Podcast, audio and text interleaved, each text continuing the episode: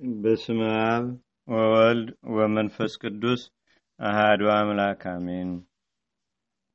አብ አባት እንደሆነ ሕይወትም ገዥም ወላጅ ላኪም እንደሆነ በቃሉና በመንፈሱ ዓለምን ካለመኖር ወደ መኖር አምጥቶ የፈጠረ እንደሆነ በእግዚአብሔር አብ ስም አምነን ከእውነተኛ አምላክ የተገኘ እውነተኛ አምላክ ከእውነተኛ ብርሃን የተገኘ እውነተኛ ብርሃን ከእውነተኛ ሕይወት የተገኘ እውነተኛ ሕይወት ከእውነተኛ መድኃኒት የተገኘ እውነተኛ መድኃኒት ከእውነተኛ ገዢ የተገኘ እውነተኛ ገዢ ባነዋሩ ከአብ ከመንፈስ ቅዱስ ጋር አንድ የሚሆን በአንድ በእግዚአብሔር ወልድ ስምም አምነን ቅድምና ወይም ተድህሮ መጉደል መጨመር መብዛት ማነስ ሳይኖርበት ከአብ ከወልድ ጋር በአንድነት የሚሰገድለት በሚያስደንቅ ሶስትነት በማይመረመር አንድነት ያለ አዳኝ ጌታ በሚሆን በእግዚአብሔር መንፈስ ቅዱስ ስም አምነንም በዳር 14 ቀን የሚነበብ የሚጸለይ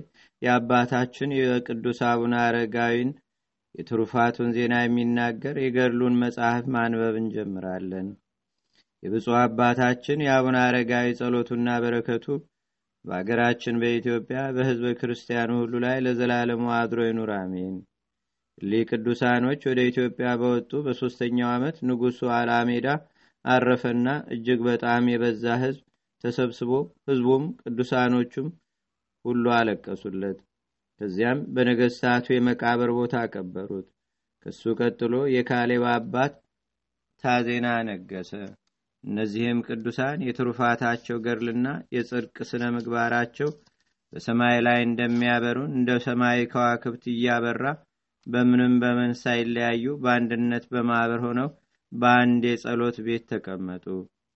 በመልካም የተክል ቦታ ያለ ዛፍ በየአይነቱ እንደሚያፈራና መዓዛውም እንደሚጣፍጥ መዓዛ ሃይማኖታቸው የጣፈጠ ህብረ መልኩ የሚያበራና የሚያስደስት እንደ ህንደክ የእብነ በረድ ድንጋይ የሚያስደለድሉ በጽዮን የሽቱ አዳራሽ በሽቱ ዕቃ ታሽጎ እንደሚቀመጥም ሽቱ መዓዛ ያላቸው በእብነ ሰንፔር ላይ የተመሰረተ እንደ ጽኑ አምድ የቀጥታ ባህሪ ያላቸው በንጹሕ ወርቅ የተለበጠ እንደ ጳዚዮን ድንጋይ በሴት ሙሽራ አንገት የሚጠለቅ እንደ ወርቅ ሀብል በወንድ ሙሽራ ራስ ላይ እንደሚደፋ የወርቅ አክሊል በነገስታት ራስ ላይ እንደሚጫንም እንደ ወርቅ ዘውድ የምድር መሳፍንትና መኳንንት በጣታቸው ላይ እንደሚያጠልቁት የወርቅ ቀለበቱ ነው ለአክሱም ምድር ጌጡ ሆኗት።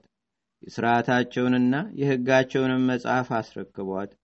የክርስቶስ ደቀ መዛሙርት በሆኑ በሐዋርያት የትምህርታቸውን ትእዛዝ ተቀብላ ጸንታ እንድትኖርም አደረጓት። ብዙ ድንቅ ድንቅ ታምራትን እያደርጋሉ። በጸሎታቸው አንካሶች እግራቸው ተቃንቶ እንዲሄዱና እንዲሮጡ፣ ዲዳዎች እንዲናገሩ፣ ደንቆሮዎች እንዲሰሙ ያደርጋሉ።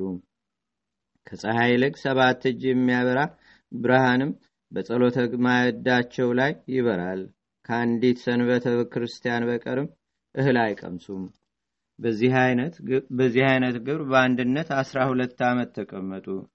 የአባታችን የዘሚካኤልም እናቱ እድናም ከእሷ ጋር ከመጡ አሷን ከመባሉ አሷን ከመሰሉ ጓደኞቿ የሴት መነኮሳት ጋር በእነርሱ አካባቢ ትኖር ነበር። አባታችን ዘሚካኤልንም የበላይ ጠባቂያቸው ወይም መሪያቸው አደረጉት። እንደ አባት እናት አከበሩት፣ እንደ አምላካቸውም ወደዱት። ስሙንም አረጋዊ ብለው ሰየሙት። ይህም ብልህ አዋቂ ማለት ነው። እንደ ንጹሐን ሐዋርያት መሪ ወይም አለቃ፣ እንደ ጴጥሮስ የመልካም ጎዳና መሪ ሆኗቸዋልና። ንጉሡ ታዜና በነገሰ በስድስተኛው ዓመት እኒህ ቅዱሳን እርስ በርሳችን እየተያየን መኖር በሀገራችን ላይ ሁነንም በተርላ ደስታ እንደ መኖር ስለሚቆጠር የብቻ መኖር ያስፈልገናል ሲሉ አሰቡ፣ ተማከሩም። በዚያን ጊዜ እያለቀሱና መሪርን ባንም እያነቡ ለየራሳቸው ተለያዩ። በዚህም መሰረት አባ ሊቃኖስ ወደ ደብረ ቆናጽል፣ አባ ጰንጠሊዮንም በሱ ትይዩ ዘንድ በሆነ በሆነ ቦታ ሁለት ኪሎ ሜትር ያህል ርቆ ሄደ። ገሪማ የተባለ አባታችን ይስሐቅም መደራ ወደሚባል ሶስት ኪሎ ሜትር ያህል ርቆ ሄደ። አባ ጽህማም ጸዲያ ወደሚባል አባ ይማታም ወደ ገራልታ አባ አፍጼም ይሃ ወደሚባል አባ አሌፍም አሃዳ ወደሚባል ቦታ ሄዱ ተበታተኑም ይህ አባታችን አቡነ አረጋዊ ግን ፈጣን ወይም ሯጭና ጎበዝ መንገደኛ ሁለት ቀን የሚያስኬደውን ያህል በምስራቅ በኩል በምትገኝ አገላ ወደምትባል አገር ከእናቱና ከደቀ መዝሙሩ ከማቲያስ ጋር ሄደ። በመንገድም ሲጓዝ ደብረ መድኃኒት ከምትባል ቦታ ደረሱና በዚያ አደሩ። ቀኑ መሽቶ ነበርና በዚያም ለሰባት ቀን ያህል ተቀመጡ። የዚህች አገር ሰዎች በጣም ክፎች ስለነበሩ ዘለፉት ነቀፉትም ነቀፌታንም አመጡበት።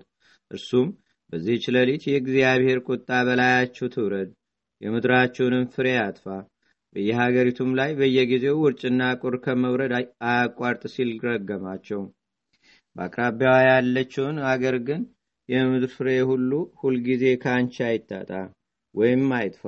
በአንቺ ላይ ሰፍረው የሚኖሩ ሰዎች ሁሉ ባይለጸጎች ንዑዳን ክቡራን ይሁኑ ንዑዳን ክቡራን ይሆኑ ሲል በአራቱ ማዕዘን በትምህርተ መስቀል ባረካት። በሩቁ ጎልተው እስከሚታዩ ድረስ ላሞቿ የሰቡ ሰንጋዎቿ የደለቡ የበግ መንጋዎቿ በመሰማሪያቸው የበዙ የተራቡ ይሆኑ። በአንቺ ላይ አባር ቸንፈር የእህል ችግር አይኖር። በአንቺ ላይ የሚኖሩ ህዝቦች ለከብቶቻቸው የውሃና የሳር እጦት ፈጽሞ አይኖር በማለት ባረካት በኋላ ዘመን የሚሆነውን ከመሆኑ በፊት የትሩፋቱ መታሰቢያ ትሆነው ዘንድ አውቆም ባረካት። ስለዚህም ለልጅ ልጅ እስከ ዘላለም ድረስ ትባረክ ብሎ ባረካት። ከዚያም ጥቂት እልፍ ብሎ ዱር ለዱር የሚዞር ጋኔን ያደረበት አንድ ሰው አገኘ። በሰውየው ላይ ያደረው ጋኔንም አንተ የእግዚአብሔር ሰው ወይም አገልጋይ ዘሚካኤል ሆይ ታጠፋኝ ዘንድ መጣህን? እያለ በታላቅ ቃል ጮኸ አባታችን ዘሚካኤልም በትምህርተ መስቀል አማተበበትና ዝም በል አፍህንም ዝጋ አለው። በዚህ ጊዜ ፈጽሞ ዝም አለ ጋኔኑም ከእርሱ ወጣ። ከዚህ በኋላ በእጁ አነሳው ፈጥኖም ማዳነውና ከእንግዲህ ወዲህ ከእንግዲህ ወዲህ ገርህ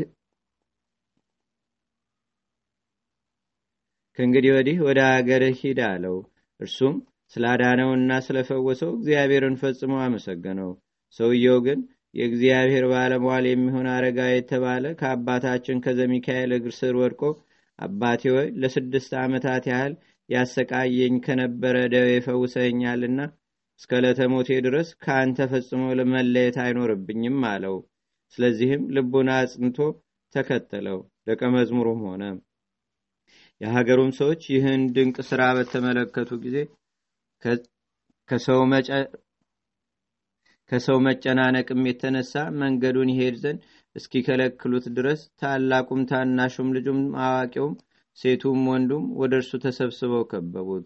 ዳግመኛም ከዚያ ጥቂት እልፍ ብሎ ስሟ አውላ ማህበር ከሚባል የዛፍ ጥላ ስር አረፈ። እርሷም እስከ ዛሬ ድረስ የቅዱሳን ማረፊያ ሆና ትገኛለች ቅዱስ አባታችን አረጋዊም ቅድስት ቦታ ዳሞን ባያት ጊዜ ሶስት ጊዜ ሰገደ። ዳግመኛም እየሄደ ከወንዝ ዳር ሲደርስ አንድ ሰው መጣና ይሄ ይህ የተሰበሰበ ህዝብ ምንድን ነው እሊህስ አለማ እሊህስ እሊህስ እነማን ናቸው? ሲል ጠየቀ። ሰዎችም ይህ አባታችን አረጋዊ የተባለ ከሮም ከወጡ ወይም ከመጡ ቅዱሳን አንዱ ሲሆን እርሱም በአገራችን ላይ በመንገድ ሲያልፍ ድዊ ይፈውሳል አጋንንትንም ያወጣል አሉት። ያጎልማሳ ሰውዬም ይህን ከሰማ በኋላ ወደ ቤቱ በችኮላና በሩጫ ሄደ። የታመመ ወይም በሽተኛ የነበረ ልጁንም በአልጋ ላይ አሸክሞ መጣ። ከዚህም በኋላ ከዚያም በሽተኛውን ልጅ ከአባታችን እግር ስር አስቀመጠውና አባቴ ሆይ ልጄን በጸሎት ኃይል ከበሽታው ትፈውስልኝ ዘንድ እማልድሃለሁ አለው አባታችን አረጋዊም ጌታዬ ንጉሴና አምላኬ ኢየሱስ ክርስቶስ ሆይ ይህን ድዊ ከአራተ ህማሙ ያንሳው ፈጽሞም ከደዌ ይፈውሰው ወይም ያድነው ሲል ተናገረ። በዚያን ጊዜ የበሽተኛ ልጅ ፈጥኖ ዳንና ከሰዎቹ እኩል በአገሩ እየተራመደና እየሮጠ ሄደ። ይህን ተአምር የተመለከቱ የሀገሩ ሰዎች ፈጽመው አደነቁ። ከዚያ በፊት በሀገራቸው ላይ ድዌ የሚፈውስ አጋንንትን የሚያወጣ አይተው አያውቁም ነበርና፣ ስለዚህም እጅግ በጣም ተደሰቱ፣ እልልታንም አበዙ። በሥራውና በባህሪው እንደ ዕንቁ የከበረ ሰው አግኝተዋልና ከፍቅራቸውም ጽናት የተነሳ ከእነሱ ይሄድ ዘንድ ወይም እንዲለያቸው አያሰናብቱትም ነበር። ከዚያም ጥቂት አልፎ ምስጓጎ የምትባል ታላቅ ገለብ ወይም ቋጥኛ አጠገብ ደረሰ። ከዚያም ላይ ሆኖ ቅድስት ቦታ ዳሞን ለይቶ አጣርቶ ተመለከታት። በተራራዋ ላይ ለመኖር ወደደ። በአመችነቷም ልቡ በፍቅር ነደደ። ፈጥኖም ወደ አጠገቧ ወይም አካባቢዋ ከደረሰ በኋላ ከጫፏ ላይ የሚወጣበት መንገድ ተመለከተ፣ ፈለገ። ነገር ግን አላገኘም። የተራራዋን ዙሪያ በሙሉ ቢዞርም ፈጽሞ ወደ ላይ መውጫ አላገኘም። ከዚህች ተራራ ላይ ወጥቼ ለመኖርም እጅግ ፍላጎት ነበረኝ። ነገር ግን ወደ ላይ መውጫ መንገድ አላገኘሁም አለ። ይህንንም ካለ በኋላ ገደሉ ረጅምና ተራራውም እጅግ ምጡቅ ወደሆነ ሰቁራ የሚሉት ወደ ሌላ ቦታ ሄደ። በዚያም ትንሽ በር መግቢያ አገኘና ከተራራው ላይ ወጣ። በመሸም ጊዜ አንዲት ግማሽ ዳቦ አቅርቦ ባረከና መብላት ጀመረ። ከበላ በኋላም ከዳቦ የተረፈ ፍርፋሪ እንኳን አልነበረም። ቅዱስ አባታችን አረጋዊም ይህች ቦታ ለሱ ተስማሚ እንዳልሆነችና እግዚአብሔርም በዚች ይኖር ዘንድ እንዳልፈቀደለት በልቡ ተገነዘበ። እንዳስለመደውም ወይም እንደ ልማዱ ሌሊቱን በሙሉ ያለ እንቅልፍና ያለ እረፍት ሲጸልይ አደረ። እንደ መላእክት ትጉህ ነበርና። በማግስቱም ከዚያ ወርዶ የገደሉ ወይም የተራራው ስም ምንግር ጋር ከሚባል ሌላ ቦታ ሄደና በተራራው ላይ እስከ ማታ ድረስ ሲጸልይ ዋለ። ከዚያም ትንሽ የዳቦ ቁራሽ አምጥቶ ወይም አቅርቦ ባረከና በላ። አሁንም ስላልተረፈው ይህች ቦታ ክፍሉ እንዳልሆነች አወቀ፣ ተረዳም። በዚያም ሌሊቱን ሁሉ ሲጸልይና ሲሰግድ አደረ። በነጋው ጊዜ ከዚያ ተነስቶ ሙሃዝ ወደሚባል ተራራ ሄደ። ለዚህም ገደል ወይም ተራራ መግቢያ በር ወይም መውጫ መንገድ አስቀድሞ ነበረው። በመሸም ጊዜ ዳቦ አቀረበና ባርኮ በላ። ነገር ግን ከዳቦው ፍርፋሪስ እንኳን አልተረፈውም። ይህን ማድረጉ በመብል ምክንያት ወይም ማዕዱ ባለመትረፉ ምክንያት አልነበረም። እርሱስ በየሳምንቱ ሐሙስ ዕለት እርሱስ በየሳምንቱ ሐሙስ ሐሙስ ዕለት በስተቀር ምግብ አይመገብም ነበርና። ነገር ግን በረከት በየት ቦታ እንዲወርድና መኖሪያውስ በምን ወይም በየት ቦታ እንደሆነ ለማወቅ ፈልጎ ነው እንጂ። ይህችን የበረከት ቦታ የደብረ ዳሞን ለወዳጁ ማረፊያው ተሆነው ዘንድ የሚሰጠውንና የሚያደርገውን እርሱ እግዚአብሔርን ያውቃልና። እግዚአብሔር እግዚአብሔር አምላኬ ወደዚያ ተራራ የመውጣበት ረዳት ይልክልኛል ብሎ እርሱ ሁሉን ስለሚያውቅ ከእርሱ ዘንድ የጠየቅኩት ሁሉ ይፈጸምልኛልና ከዛሬ ጀምሮ ወደዚያች ቀድሞ ወደ አገኘኋት ተራራ መሄድ አለብኛልና ከዚያ ተራራ ወረደ። ከዚያም ወደ ደብረ ዳሞ ተመልሶ ሲሄድ ከድንጋይ ላይ የሚመነጭ የምንጭ ውሃ አገኘ። በዚያም ውሃውን እየተንከባከበች የቤተ መነኮሳቶችንም ታስተዳድር ዘንድ እናቱ ቅድስት አድናን አስቀምጧት ይህችንም ደብር በአተ ልሞል አሏት። ትርጓሜውም የእናቴ ማረፊያ ቤት ማለት ነው። ከዚያም ሲሄድ ጠፍጣፋ ድንጋይ ያገኘና ከዚያ ላይ ትንሽ ምንጣፍ አነጠፉለትና ተቀመጠ። ታምራትን የሚያደርግ ዘንድ ዘንጉን ወይም በትሩን በአንድ በድንጋዩ ላይ አቆመ። ከዚያም በተነሳ ጊዜ ደቀ መዝሙሩ ማቲያስና ከእሱም ጋር ያሉ ምንጣፉንና በትሩን ባነሱት ጊዜ ያቺ ድንጋይ ቁመቷ ጎኗም ልክ በዚያች ምንጣፍ አይነት ቅርጽ አወጣች ወይም ፎቶግራፍ ተነሳች። የቀድሞ መልኳ ነጭ ሲሆን አሁን ግን የማይፋቅ የማይለወጥ ቀይ ቀለም እንደቀቡትም ቀይ ሆና ተገኘች። በትሩን ወይም ዘንጉንም ባስቀመጡበት ወይም ባቆሙበት ላይ በጣም ጥልቅነት ያለው ነቅ በዚያ ተገኘ። ስለዚህም ለእግዚአብሔር አገልጋይ ስለ አባታችን አቡነ አረጋዊ ስለ ታላቅነቱና ስለ ክብሩ መታሰቢያ ሆና ትኖርም ዘንድ እስከ ዛሬ ለምልክት በዚያ ትገኛለች። ከዚያ የደረሰ ሁሉ ይሳለማታል። የአባታችን የአቡነ አረጋዊ ጸሎቱና በረከቱ ረድኤቱም አማላጅነቱም በአገራችን በኢትዮጵያ በህዝበ ክርስቲያኑ ሁሉ ላይ ለዘላለሙ አድሮ ይኑር አሜን። አቤቱ ጌታችንና አምላካችን መድኃኒታችን ኢየሱስ ክርስቶስ ሆይ ከብልጽግናቸው ብዛት የተነሳ መባ ካገቡት ይልቅ የድሃይቱን አነስተኛ መባ እንደተቀበል ለሁል ጊዜ የሚያገለግሉ አእላፍ መላእክትን እያሳሰብን በችግራችን ጊዜ የምናቀርብልህን ምስጋና ተቀበል።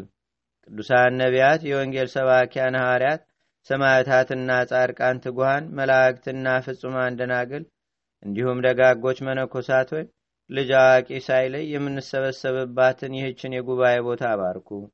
ይህን መጽሐፍ ወረቀቱን አዘጋጅቶ ብራና ደምጾ ብዕር ቀርጾ የጻፈውና ያጻፈውን ወይም በማህተም ያሳተመውን ከግዕዝ ወደ አማርኛም የተረጎመውን ቃለ ንባቡንም በእርጋታ መንፈስና በተመስጦ ህሊና የሰማውን ያደመጠውንም በደለኛና ሁሉን በአማላጅነቷ የምታስምር በጌታችንና በአምላካችን በመድኃኒታችን በኢየሱስ ክርስቶስ እናቱ በቅድስት ድንግል ማርያም ጸሎት ጌታችንና አምላካችን መድኃኒታችን ኢየሱስ ክርስቶስ በቸርነቱ አገራችን ኢትዮጵያን ህዝበ ክርስቲያኑን ሁሉ ለዘላለሙ ይጠብቀን። አሜን። አቡነ ዘበሰማያት